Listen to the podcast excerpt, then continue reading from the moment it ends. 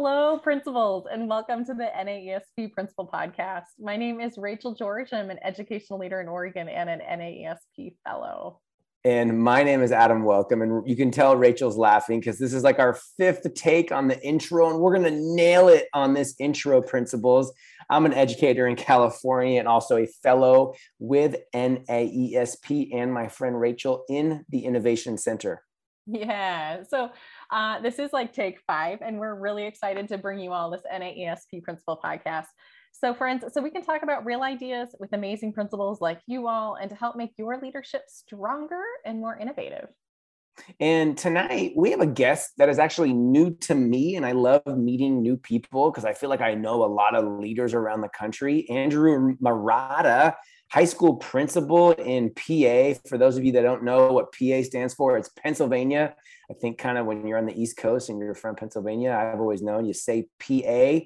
He's the author of The School Leader Surviving and Thriving and a former NCAA basketball official. Andrew, oh, also his own podcast as well too, which I'm sure we're going to get into. Andrew, welcome to our podcast.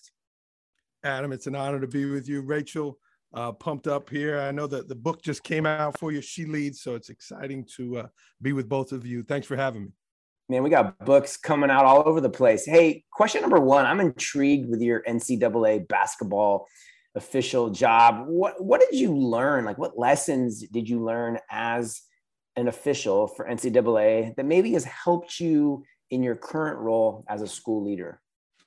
Adam, so much. You know, if you think about the two jobs, right? You're in the spotlight, you have to enforce the rules, you, you're on a big stage, you have to make quick decisions, and you get yelled at a lot right? Because you're trying to do the right thing. So the jobs are unbelievably uh, comparable. Uh, this is my third year I've stepped away and mentioned in books. I actually uh, just wrote my third book called Tales from the Hardwood Surviving and Thriving, because that's what it's all about. And, um, but so many things, uh, I just, uh, the two jobs came together, um, standing tall, knowing how to enforce the rules when, when things were, were rough and getting used to people not being happy with your decisions, but having the ability to go forward. And when you do make a mistake, you got to get the next one right. You know what I mean? Uh, so when those games happen, when happening in school, you, if you miss something, you got to get the next thing right. So a lot of things to uh, compare with those two roles. Well, funny that you mentioned like people being upset with you or yelling at you. I am sure that there's so many of our listeners that have had that happen over the last two years with the pandemic.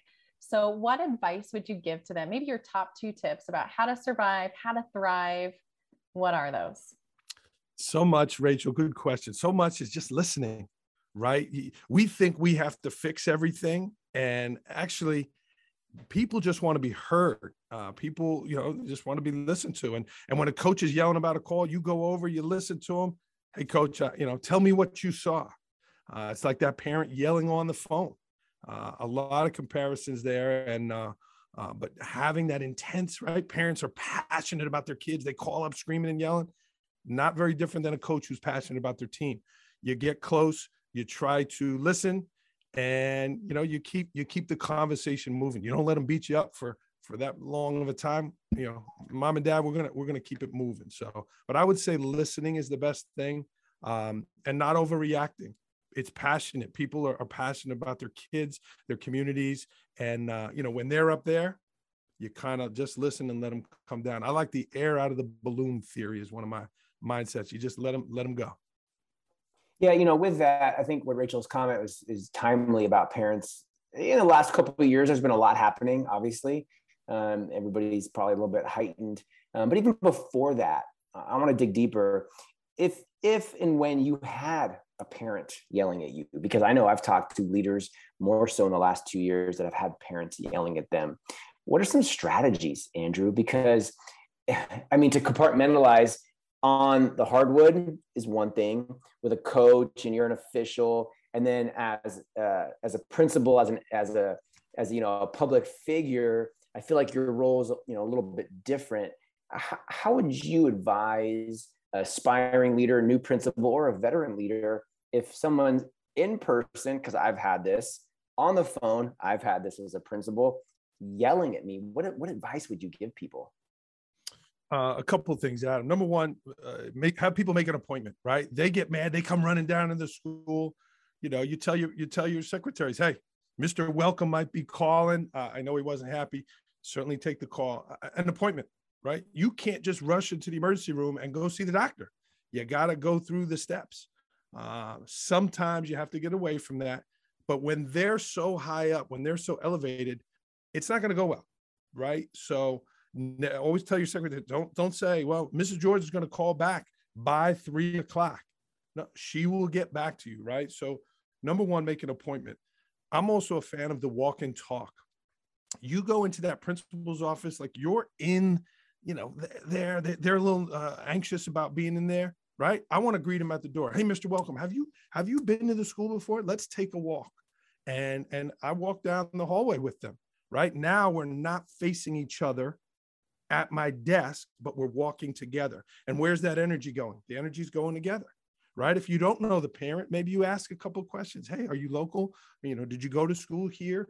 Um, but if you know them, maybe you ask about their older sibling, right? You ask something about how is everybody else doing?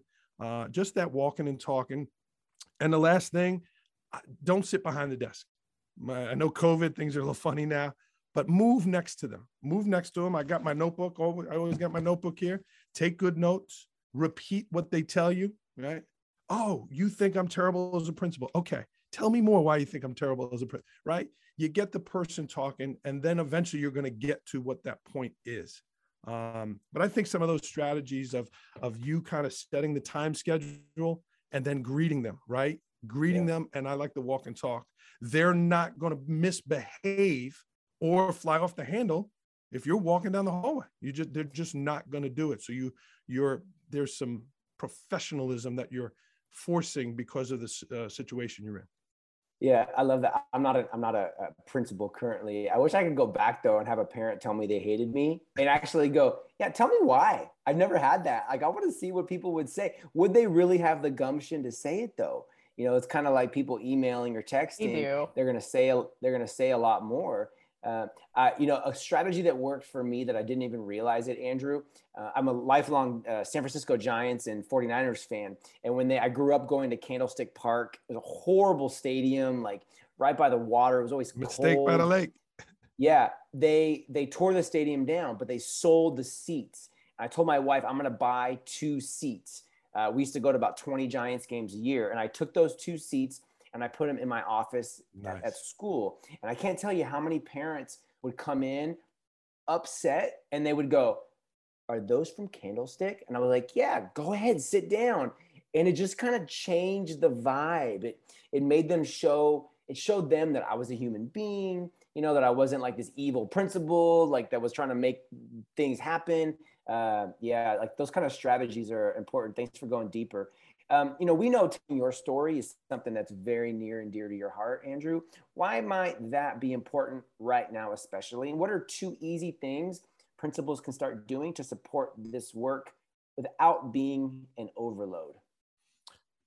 Adam, great question. You know, it's not the information, it's the inspiration, right? You're going to, let's say you're doing a phone call home, and are you just going to start with bam, bam, bam and listing information? Or you start with you know sharing some celebrations some positive things going on and maybe a, a, a, great story of something positive that happened at schools.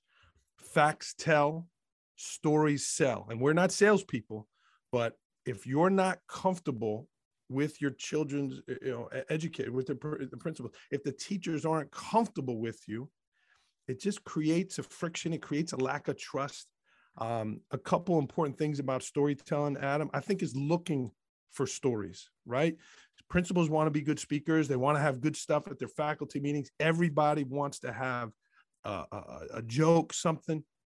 Number one, look for stories. I, am I'm, I'm, you know, uh, Rachael wrote with with Dave Burgess. Adam, I think you wrote with Dave Burgess too. Dave Burgess talks about opening your RAS. That's not a curse word, but your RAS, your reticular activating system. And when you're looking for stories, you will start to find them, right? And so that's one. And then two, practice them, right? Practice telling stories. Practice your opening of your faculty meeting or your parent night. Watch TED Talks, things like that. And I know we're not on video, but I'm a fan of props, right? I always got props on, on whatever I'm talking about. You give a prop where you know you take the attention off yourself and you have the person so this is my handheld old fashioned phone that i use when i talk to teachers about calling homes right? And then i model for them on how to do it. So look for the stories uh, they're out there books resources and then practice practice telling them and use some props. So just a couple things on storytelling. I like it. So kind of looping back to that angry parent i actually had one tell me that he didn't like me. So people do out there exist. Apparently, what really bugged him the most was my posh, really big smile and my perky attitude. So, friends, you can people can hate you for a variety of reasons, but yeah. just be you and you listen, you smile, and, and he did come back a year later and apologize and said he liked my smile. So sometimes it's out of emotion. So, you know, thinking of emotion and thinking of uh, what interviews sometimes make you percolate with feelings and tingles. Um, we're getting into interview season a little bit, and I hate to say that, but it's the end of January when we're recording this. This might come out in February, but tis the season, right? As soon as the new year starts, it's game on. I've also had a lot of people transition to new jobs in the middle of the year. So, Andrew, what are your tips when you're thinking about I'm going to have some spots that are going to be opening within my building? I might have some retirees. How do I attract and retain people, especially when we know the pipelines are a little empty right now. What do you think? Yeah, yeah, shortages. You're hearing not as many people are going into it. It's definitely something that we as education leaders are talking about. Um, Rachael, I'm I'm a, I'm a fast guy. I know I'm with a, a marathon runner here, Adam. Welcome, but I like to be out in front right? I want to get those postings out early. I'm the guy constantly knocking on the superintendent's door. Hey, can we get this posted? Can we get it posted? Can we get it posted? And then we spoke about storytelling, right? And what is the story that your district is telling? And what is the story that you are telling? Are you putting short videos out about you and your school district? Are you on social media as an educator sharing the great stories of your district? Are you uh, um, putting creative, awesome looking posts out there? Does it think about a billboard, right? You're driving down the highway. What does it look like? I'm a big proponent of what it looks like and and and get literally the posting out there. Is there a positive saying on the posting, right? Is it going to get the attention of the people? That's all the pre stuff. Then it's the interview itself, right? Uh, uh Adam, your former principal, Rachael, your principal. Like I never called my candidates before. I never, I never called them, right? I used to delegate that. If there was 10 candidates, you think about how much time it is to set that up. But someone advised me, Andrew, do it. You get that pre meeting with them on the phone. And I can have a little conversation. Again, listening to those little interactions is the person sound like they're inconvenienced that, that I'm calling them or just the, you know, the tone in their voice, those kinds of things. Um, I'm flexible with my schedule now, right? We set these things up. They're 30 minutes apart, right? Someone's like, ah, I'm at a wedding that day.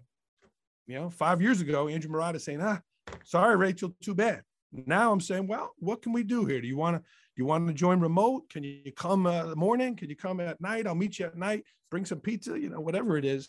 I'm more flexible with there because I want to get the best candidate. And the last thing, Adam and Rachael, and I would say it's the biggest thing. We, I, I, I don't, I don't want to speak for all presidents. We used to put these people in this such a tense thing, right? Are they tough enough to work there? We're going to make them sit in the waiting room. We're going to grill them with questions. They're going to walk in. There's going to be 10 people there, right? I'm not a shy person. I don't have anxiety, but that causes anxiety for people. I just like we talked about greeting that angry parent. Bam, I have a student welcome committee, Adam, no pun intended. They go out and greet the person. I ask them what kind of car they're driving so the kids know who's coming. We have reserved parking for them. The kids go out and greet them. They bring them in. Would you like something to drink? Would you like some coffee? Put your stuff down. Do you need the restroom? Right? They always need the restroom. And then the kids take them on a 20 minute tour of the building. We give the kids some questions to ask Hey, why do you want to come to our district? Do you know anything about our district? And kids are the best, right? We think we're good at interviewing. No, no, no, no. It's the kids. They're like dogs, they can sniff them out and the kids, you know, they do an interview. I, have started bringing kids on the interview committee. It's not appropriate all the time, but I have kids on on the committee as well. Afterwards, I have the kids who did the greeting meet with the uh, uh, the interview committee, and most times their selections matched our selections in that 15, 20 minutes that they walked around with them, and then us with all the big fancy schmancy questions about statistics and data and strategies. And it, it it's it's about the connection with the person, right? Do they love kids? Do they want to be there? Um, I give the person my cell number. I want the person dying to work for me in my district versus, hey, is this person good? I want them dying to work for us because maybe we don't hire, but maybe next year there's another opening. Or maybe that teacher that we think was the number one pick stinks and they don't cut it. Right now, what am I doing? And and I treated that person like they were the best person on earth. They're happy to hear from me, not who's this jerk from Port Jervis, New York, who's now calling me. You didn't hire me the first time, right? So little things like that that make people feel special, make people feel wanted and welcome. Um, those are some things. I think the game has changed, right? Not can this person are they good enough to work for us versus we're going to want them dying to work for us because uh, what do they do if they don't get the job right they're telling people oh my god Port Jervis, they were so welcoming. They was incredible. And Andrew Marotta gave me his cell phone after the thing. He talked to me for 30 minutes about why I wasn't his choice. All of those kinds of things, I think, again, tell your story of you and your school. Yeah, 100%, Andrew uh, I mean, such good ideas. I worked with a district in, in Kansas, Ulysses, Kansas. They actually bought two little small homes a block from the school. It was a small area, so the whole everybody everyone's like right in the same building for student teachers and new teachers to live in, either for free or like at a reduced rate for a couple years just to get their feet off the ground. Hey, the game has changed. Like, how yeah. are you going to attract com- companies? Do this. How are you going to attract uh, people. So, hey, I thought you had one book, Andrew. You got three books. Uh, the links are not in the show notes, but go to Amazon, type in Andrew Marotta, M A R O T T A. The man's got three. Tell us about your most recent book or talk about whatever book you want to talk about with the audience, Andrew. Hey Adam, I'm just trying to keep up with you, man. You got more books coming out. I mean, Ra- Rachael got a thing tomorrow. Yeah, I'm just trying to keep up with you guys. uh, no, thank you, Adam. Uh, you know, when I stepped away from officiating, right, one door closes, another open. I never considered myself a writer. I believe in the power of a single experience. Uh, Rachael and Adam and, and and a good friend of mine, Dr. Rob Gilbert, kind of prompt me uh, one time. He's like, Andrew, you were incredible. You know, you need to write a book. I presented in his class and his at Montclair State. And uh, I never thought about it. I was like, Doc, I, am a, I'm a referee. I got little kids. I, am a principal. I, I don't have the time. He said, You don't need the time. He said, Just write down what you do as a principal. Just write the stuff down. People want to be good principals. Just write it down. Well, I got ADD. It's a superpower, not a disability. Uh, I did talk to text on the way home. I had 80 points the next day at school, I always got my notepad with me. I always got it with me. I had, you know, 40 more. And in less than 24 hours, I had, you know, 100 plus uh, of the tips in the first book. Um, it was great. It was, it was a lot of fun. It opened a lot of doors for me. Uh, and I decided I wanted to do more to try to help parents. Um, there is not a lot of resources out there for parents on how to, you know, be successful in this journey right? So I wrote the partnership, surviving and thriving, which is also kind of in that theme of it ain't easy, right? It's a journey. It's not going to be perfect. So this is a guide to help parents. And then, uh, as I mentioned earlier, that third book is coming out this spring. I'm excited. Hopefully, it'll be out by the final four. But Tales from the Hardwood, leadership lessons from my time on the court. Um, you know, great stories, great mentors, huge stages, right? Adam, we make a mistake in school. Rachael, we do something wrong in school a couple hundred people see it, right? They might go on social media, be some chatter. You blow a call in a big game, you know, 20,000 people, you learn to have big shoulders. You learn uh, how to move forward after maybe a mistake. Uh, one of the things I learned, Adam, you asked about comparisons. I like the five SWs. I think it's a great strategy for all principals, for all leaders. Sometimes it will, sometimes it won't. So what? someone's waiting, stick with it, right? I, I, they just help me. They just help me, you know, during the day. They help me with my ideas, right? We think we got great ideas, and you go to school and you, you share it, and the faculty's throwing stuff at you. you know, hey, it, they didn't like it. It, it didn't, it didn't go out. So what? Someone's waiting, stick with it. So those are some things, uh, uh, again, from the refereeing that helped me out. But I love the book writing and uh, I'm working on the next one. You asked about interviewing Rachael. The interview, surviving and thriving. That's the next one coming out. There you go. I like it. So, yeah. Andrew, how can people get in contact with you if they want to look you up on social media?